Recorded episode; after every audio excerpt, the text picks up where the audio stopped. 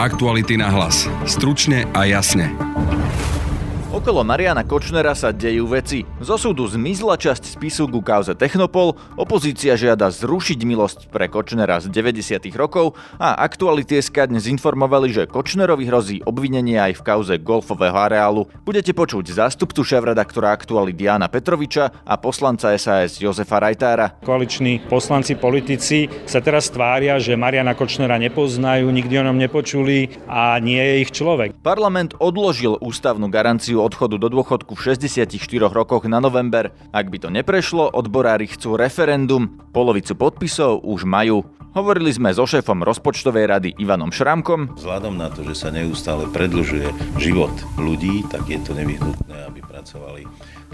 A odborárom Emilom Machinom, ktorý by pre dôchodkový strop napríklad zvýšil odvody a zaviedol nové dane. Keby dnes som mohol rozhodnúť, a dnes sa o tom diskutuje na Európskej únii, tak daň z obratu. Slovensko by malo možno o 2-3 miliardy viac. Vítajte pri počúvaní dnešného podcastu. Moje meno je Peter Hanák. Druhá najväčšia kauza Mariana Kočnera, tak vyzerá kauza Velten, ktorá sa týka golfového areálu v Báči. V tomto prípade, na ktorý upozornil Jan Kuciak, teraz policia vyčíslila škodu na 21 miliónov eur. So zástupcom šéf-redaktora portálu Aktuality.sk Janom Petrovičom sa o tom rozprávala Denisa Hopková. Na aktualitách dnes vyšiel článok o ďalšej Kočnerovej kauze. O čo tam ide? Kauze Velten na začiatku developeri začali stavať golfový areál v obci Báč, nedaleko Bratislavy na ktorý si zobrali aj bankový úver.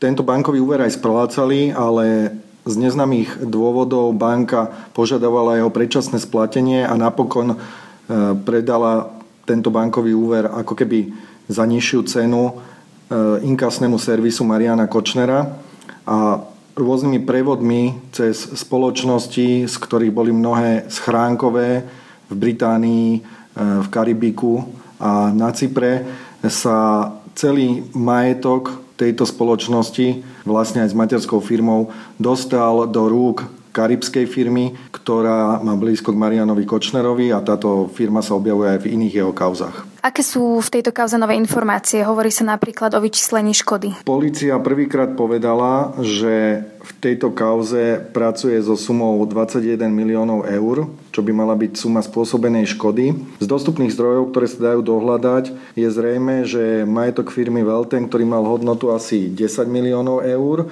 sa podarilo e, firmám v blízkosti Mariana Kočnera získať za pohľadavku, ktorú kupovali za zhruba 1,7 milióna eur. V akom stave je momentálne vyšetrovanie policie? Policajti zatiaľ vedú iba trestné stíhanie vo veci. Ako nám povedali, čakajú na posledné informácie od eh, partnerských organizácií, po ktorých by mali urobiť meritorné rozhodnutie, to znamená, buď budú padať obvinenia, alebo sa trestná vec ukončí. Vieme približne povedať, v koľkých kauzach môže Marian Kočner figurovať?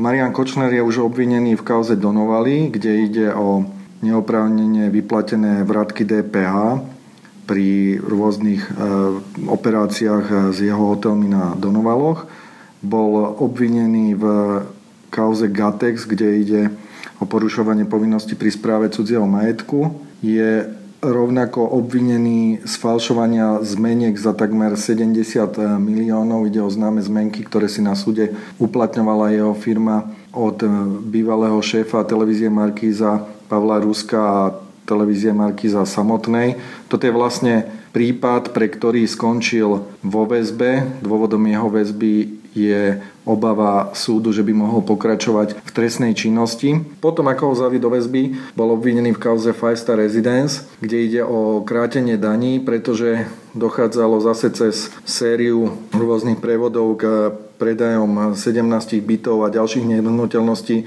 v tomto komplexe ktoré boli predávané akoby za 1 euro, ale v skutočnosti mali oveľa vyššiu hodnotu, čiže nedošlo k odvedeniu dane za vyše 3 milióny eur. Okrem toho e, je vysoko pravdepodobné, že u policajtov silne podozrenie, že môže mať niečo, teda respektíve, že by mohol byť e, v rade objednávateľov vraždy Jana Kuciaka a Martiny Kušnírovej, keďže aj policajti pri nariadených domových prehliadkách nehnuteľnosti Mariana Kočnera konštatovali, že ich robia pre násilnú trestnú činnosť. Potom je tu ešte kauza Technopol, v ktorej aktuálne prišla nová informácia, že sa stratila veľká časť spisu, za čo už aj minister spravodlivosti inicioval trestné stíhanie. Opozičná SAS v parlamente navrhla zrušenie amnestie, alebo presnejšie individuálnej milosti pre Mariana Kočnera v kauze Technopol, ktorú dostal spolu s Michalom Kováčom mladším. Pýtal som sa na to poslanca Jozefa Rajtára. Navrhujeme to, aby boli zrušené milosti pre Mariana Kočnera za prípad Technopol z 90. rokov. Prečo práve teraz? Prečo nie pred rokom? Snažili sme sa to presadiť samozrejme aj pred približne rokom aj pol, kedy bolo rokovanie o zrušení mečiarovských amnestí a milosti Kovačovi mladšiemu. Vtedy to však e, vládna koalícia rázne zamietla.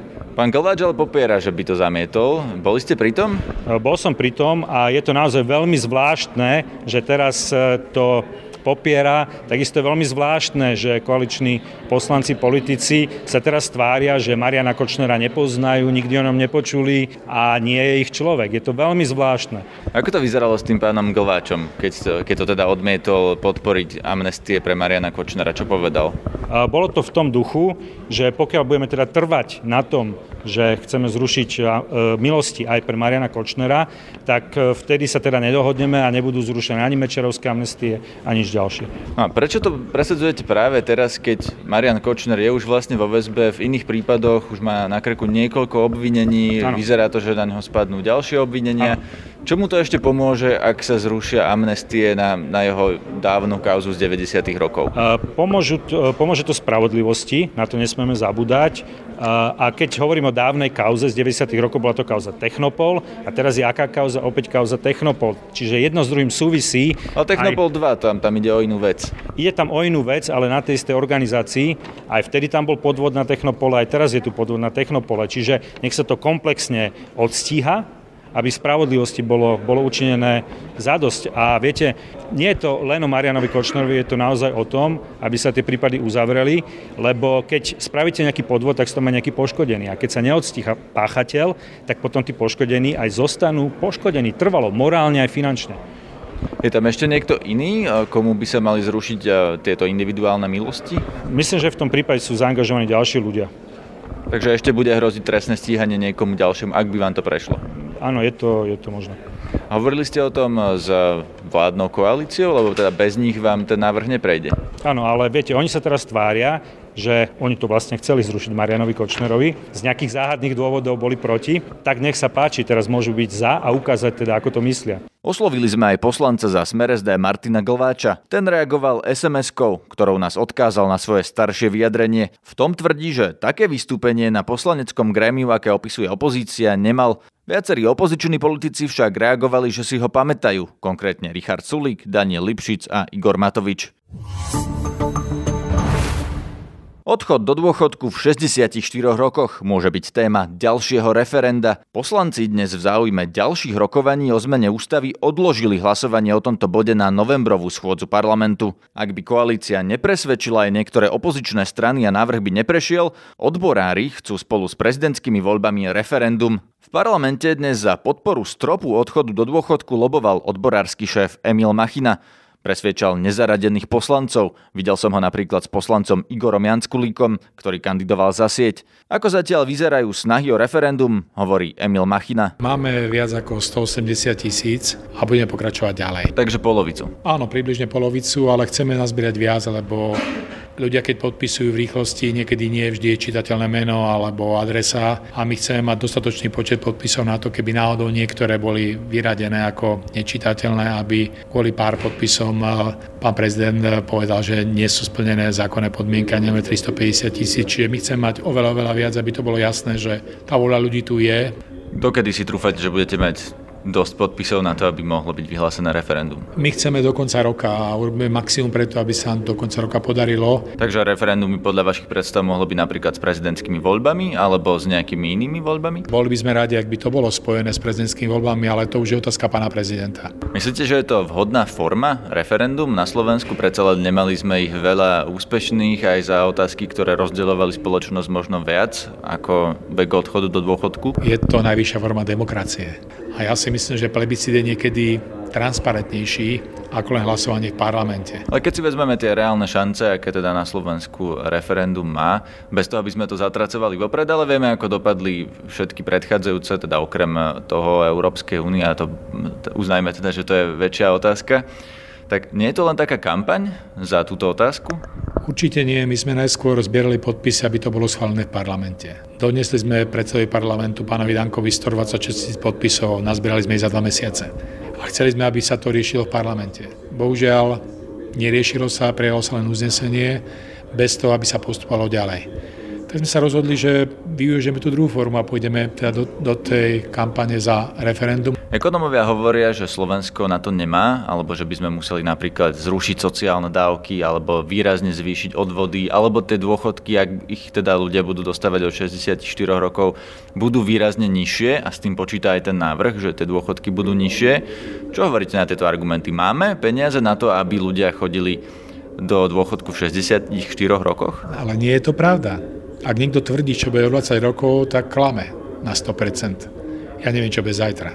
Ale pán Machina, akože demografická krivka je pomerne jasná. Vieme, že rodí sa menej detí a tých menej detí, ktoré sa teraz rodia, budú pracovať na viac ľudí, ktorí pôjdu v budúcnosti do dôchodku. Takže ten vývoj je nejakým spôsobom predpovedateľný a smeruje k tomu, že preto vlastne ten vek odchodu do dôchodku sa predlžoval, lebo bude menej ľudí pracovať na viac dôchodcov. Čo sa na tom zmení? V druhom pilieri sme povedali, že budeme mať švarčarské dôchodky. A nie je to tak je horší ako prvý pilier. Rozumiem, ale toto nepodporuje ten argument, ja, ja, že majú byť 64 rokov zastropovaní. Viete, keď tu máme, že menej ľudí pracuje na, na viac ľudí. Slovensko platí 6% na dôchodky starobné z HDP okolité krajiny okolo 10, niektoré krajiny v Európe až 17% Keby sme len išli na priemer okolo 10 tak nemáme problém s vykrytím penzijného systému ako takého. Nemáme aj pri zastrapovaní. A potom sa pýtam iných vecí, že ak dnes zamestnanci na Slovensku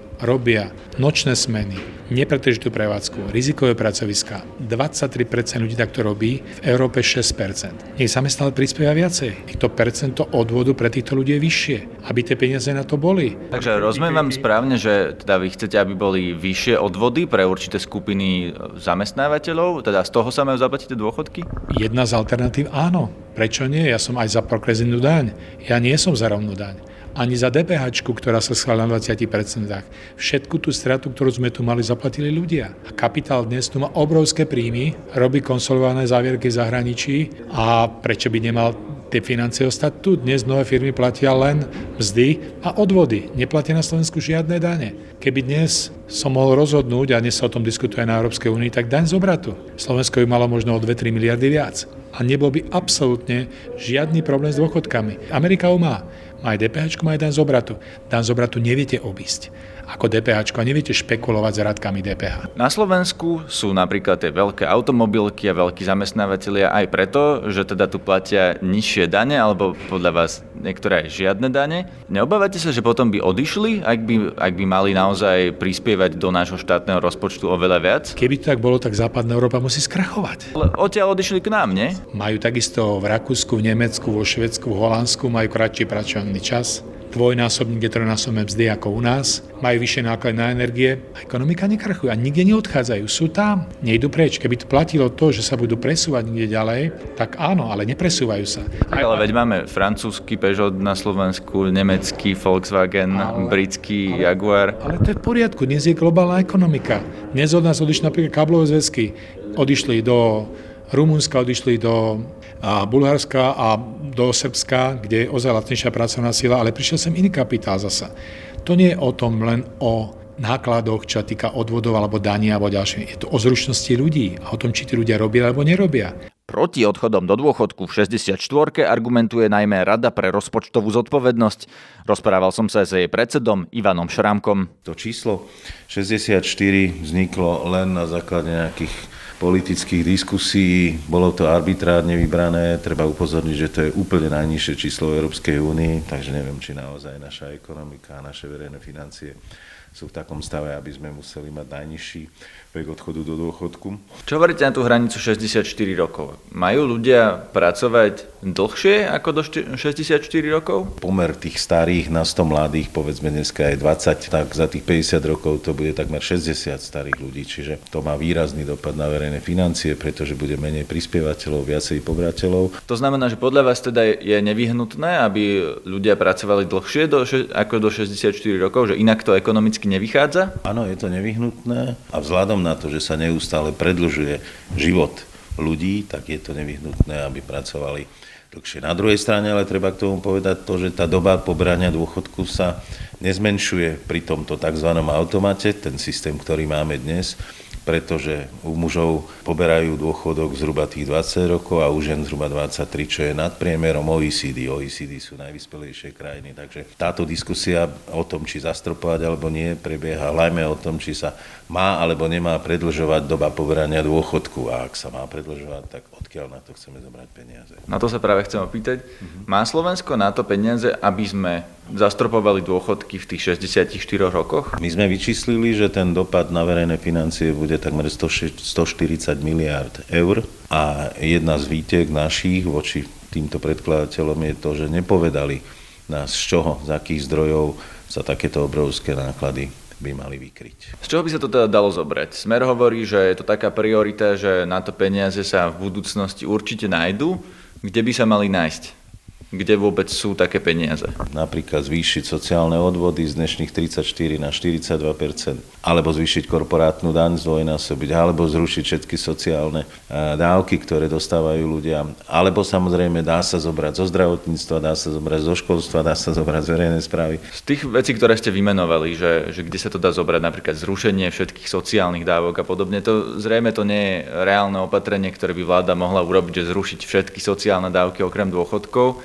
Čo vidíte ako reálnejšiu možnosť, že sa stane, ak by to prešlo? Myslíte, že to skončí tým, že sa Slovensko bude viac zadlžovať, aby malo na dôchodky? Zadlžovanie má svoje limity. Má svoje limity aj z pohľadu európskych pravidel, má svoje limity aj z pohľadu domácich pravidel. To znamená, zadlžovanie nemôže byť nekonečné a samozrejme, že pre krajinu je obrovským rizikom. Čo napríklad to referendum? Ak by sme mali o tom referendum, bude o tom nejaká verejná diskusia, budú sa k tomu môcť vyjadrovať aj odborníci. Myslíte si, že to by bolo lepšie? Neviem, či je možné o tomto robiť referendum, lebo referendum sa o štátnom rozpočte robiť nesmie, ale to je zase skôr otázka pre ústavných právnikov. Ten problém s dôchodkami je dlhodobý, že odchádzajú silné generácie do dôchodku, zároveň žijú dlhšie, teda máme viac dôchodcov, ktorí sú na dôchodku dlhšie a pracujú generácie, ktoré teda sú málo početné, teda menej ľudí pracuje na dôchodok viacerých. Ako sa to dá systémovo vyriešiť? No jedno z riešení bola tá reforma v roku 2012, to znamená, že sa posúval vek odchodu do dôchodku v závislosti na dĺžke života. To bolo jedno z riešení, ktoré jednak teda stabilizovalo dobu poberania dôchodku a ktoré akceptovalo aj demografický vývoj a akceptovalo aj to, že sa teda predlžuje doba života. Samozrejme, že je dôležité, aby sa ľudia aj dožívali v zdraví tohoto, ale my v tej našej analýze ukazujeme, že každý rok navyše dožitý je sprevádzaný takmer desiatimi mesiacmi života v zdraví, čiže nie je to taká dráma, ako to popisujú niektorí politici, že budeme umierať v práci, že z práce nás rovno odvezú na cintorín. Tá štatistika, tie prognózy, ktoré sú o tomto nehovoria. To je z dnešného podcastu všetko. Počúvajte nás aj zajtra a prihláste sa na odber cez Spotify, Podbean, Soundcloud, Google Podcasts alebo iTunes. Na dnešnej relácii spolupracovali Denisa Hopková a Jan Petrovič. Zdraví vás Peter Hanák. Aktuality na hlas. Stručne a jasne.